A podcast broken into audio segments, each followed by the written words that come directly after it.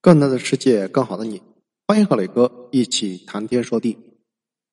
话说，从一五七一年起，菲律宾一直就是西班牙的殖民地，差不多被统治了三百来年。当然了，菲律宾也反抗了三百年。后来，西班牙越混越挫，到了一八九八年，美国人捏软柿子，和西班牙打了一仗，史称美西战争，在亚洲战区马尼拉。杜威将军率领美国亚洲舰队，把西班牙马尼拉舰队打出了降。菲律宾起义军借此良机，干翻西班牙驻军，解放了大部分国土。一开始，淳朴的菲律宾起义军觉得美国人和自己是一伙毕竟美国的麦利逊总统说了，美国人民自己也是从反抗殖民地中站起来的，支持菲律宾人民打倒西班牙。发誓要带给菲律宾人民幸福、文明和基督教义，好正义啊！结果现实很快啪啪打脸，一打败西班牙，美国就翻脸不认人，决心吞并菲律宾。当然了，也不是不可以理解，毕竟马尼拉这个地理位置太过好，实在舍不得放弃。怎么办？继续打！一肚子火的菲律宾革命军跟麦克阿瑟，这个麦克阿瑟。就是朝鲜战争那个麦克阿瑟他爹开战，这就需要钱、武器、人，道理和中国搞革命是一个道理。这其中呢，最缺的就是枪。与此同时，伦敦保票案之后，孙中山成为了国际革命大 V。就这样一来二去，菲律宾革命家黄锡在一八九九年慕名前往日本，找孙中山帮忙搞枪，两边一阵串联。最后搞出了一个方案，大概就是菲律宾出钱，孙中山先帮着他们革命，成功之后以其作为中国的海外基地反攻大清，畅想未来，大家都懂。于是孙中山一方面拿了菲律宾革命党的十万日币，搞惠州起义；另一方面以庞西的名义张罗着走私军火。既然是走私，那当然要找地头蛇。老孙找的第一个就是老弟兄，宫崎滔天。不过宫崎路数不熟，带着老孙去找全养一，没错，就是后来的那个日本首相。结果全养一自己也没思路，又向他们推荐了国会议员中村弥六。这个人当时名声很好，和日本的政界、商界、军界都很熟，看简历的确非常适合。一开始事情挺顺利。中村一方面找到军火商大仓商社，搞到一批枪支，然后又买了一条三井物业的旧船，不以完运货，挺琐碎的吧？好在一阵折腾，上下打点，不以完终于出海。结果菲律宾同志们的运气不好，船在宁波触礁，连带着几个日本国际主义战士全挂了，赔了个底儿朝天也就算了，关键是因为沉船事故。走私军火对造反团伙的事情被抓了个现行，美国人直接跑东京去骂娘。军火生意嘛，国际惯例是，你可以搞飞机，但是被抓就是你的错。日本政府一方面当然是按照国际惯例，不是我，我不知道，你别乱说。另一方面也暂停了军械船出海，风声紧嘛，大家配合一下。而这就苦了菲律宾革命党，第二批军火已经买好。放在大仓商社，但是就是没办法运到南洋。好东西不能浪费，惠州起义已经箭在弦上。孙中山问彭熙：“把这批军火能不能先给兴中会？天下革命是一家。”老彭也是个厚道人，居然答应了。孙大炮空手套白狼，拿了菲律宾的钱不说，还搞了批军火，就问你服不服？可惜呢，高兴不过三秒。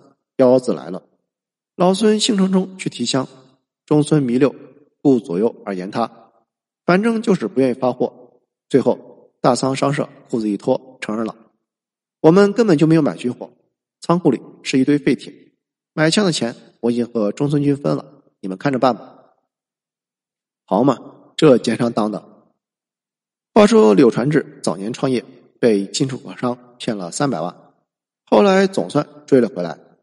但是当时的小柳也因此急得脑子发晕，一度连话也说不利索，到海军医院住了几个月才缓过来。孙大炮有没有急出病，咱们不知道，但是气晕了那是一定的。他找了两名律师，想要起诉中村弥六和大仓商社。大家自行脑补一下开庭的场景。孙先生，请陈述起诉的缘由。法官大人，我们本来计划走私一批军火，违法运到大清造反。现在款子被中村吞了，这批军火哪里来的？这批军火本来准备违法运往菲律宾，用于和贵国的盟友美国人打仗。没办法，你再聪明，社会实践大学照样啪啪打脸。碰到了老赖，法院还没法受理，怎么办？找黑社会主持公道，就是前面说的团结一切可以团结的力量。孙中山找了黑龙会的头山满出头，一阵威逼利诱，六万五讨回来两万八，还是拿房产作为抵押的。那么，请问对中村弥六和大仓商社有什么惩罚？日本《万朝报》。揭露了中村伪造孙中山的印章和签名，舆论哗然，一致谴责中村弥六和大仓商社，而全养义把中村开除出党。然后呢？然后就没有然后了。好嘛，黑社会碰到这种事情还要杀人全家，革命党呢，真是一点办法也没有。换成什么样子？本来老孙搞了个双保险，还指望当时的。日本驻台湾总督儿玉源太郎帮忙，结果日本内阁改组，伊藤博文怕惊动英美，叫停了合作，儿玉那条线也黄了。这边被啪啪打脸，那边惠州实在撑不住，郑世良弹尽粮绝，只好解散义军，流亡香港。一年后被朝廷毒死，惠州起义一败涂地。你看，孙前辈可以说是要资源有资源。要人脉有人脉，最后呢，还是被坑成了这副熊样子。大家想象一下，自己穿越到那个年代，能混几级吧？当然了，这个故事倒也不是没有亮点。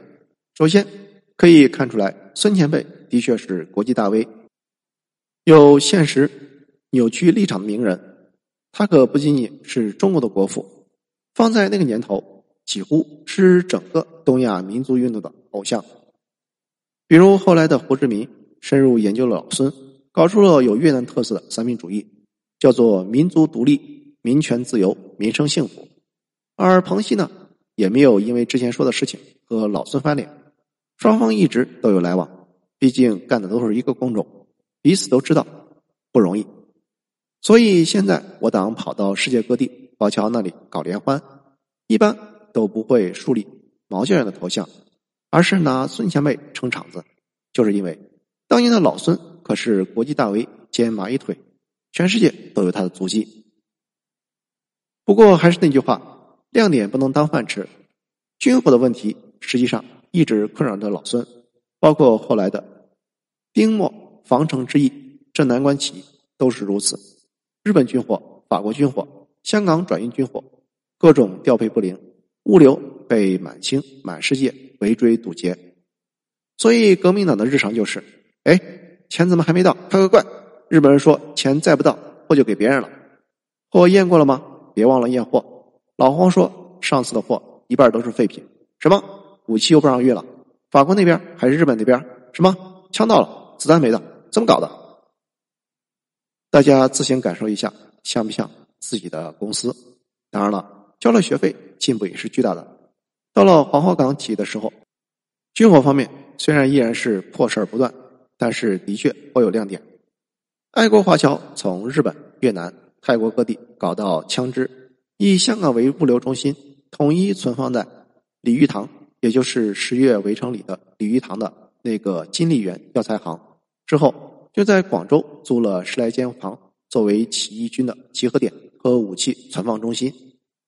最后。总算搞到了七百多条枪，武器仓储集结到位之后，大家以分批分次的方式偷运到广州，有的把枪支藏在梳妆台的暗格里，有的把子弹涂上油漆装作罐头。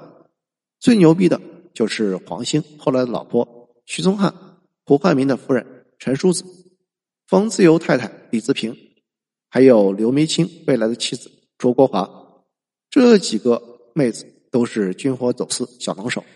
当时不是讲究男女大防，一般的清兵对女人不太提防。据说起义前，徐宗汉藏枪的小船就被临时检查，大队兵进仓一看，哦，三个姑娘没细看就放行了。到了广州，几个姑娘又是装作出嫁，敲锣打鼓放鞭炮，在花轿前面藏着枪支弹药进城。他们后来被称作革命新娘，真是牛逼到了极点。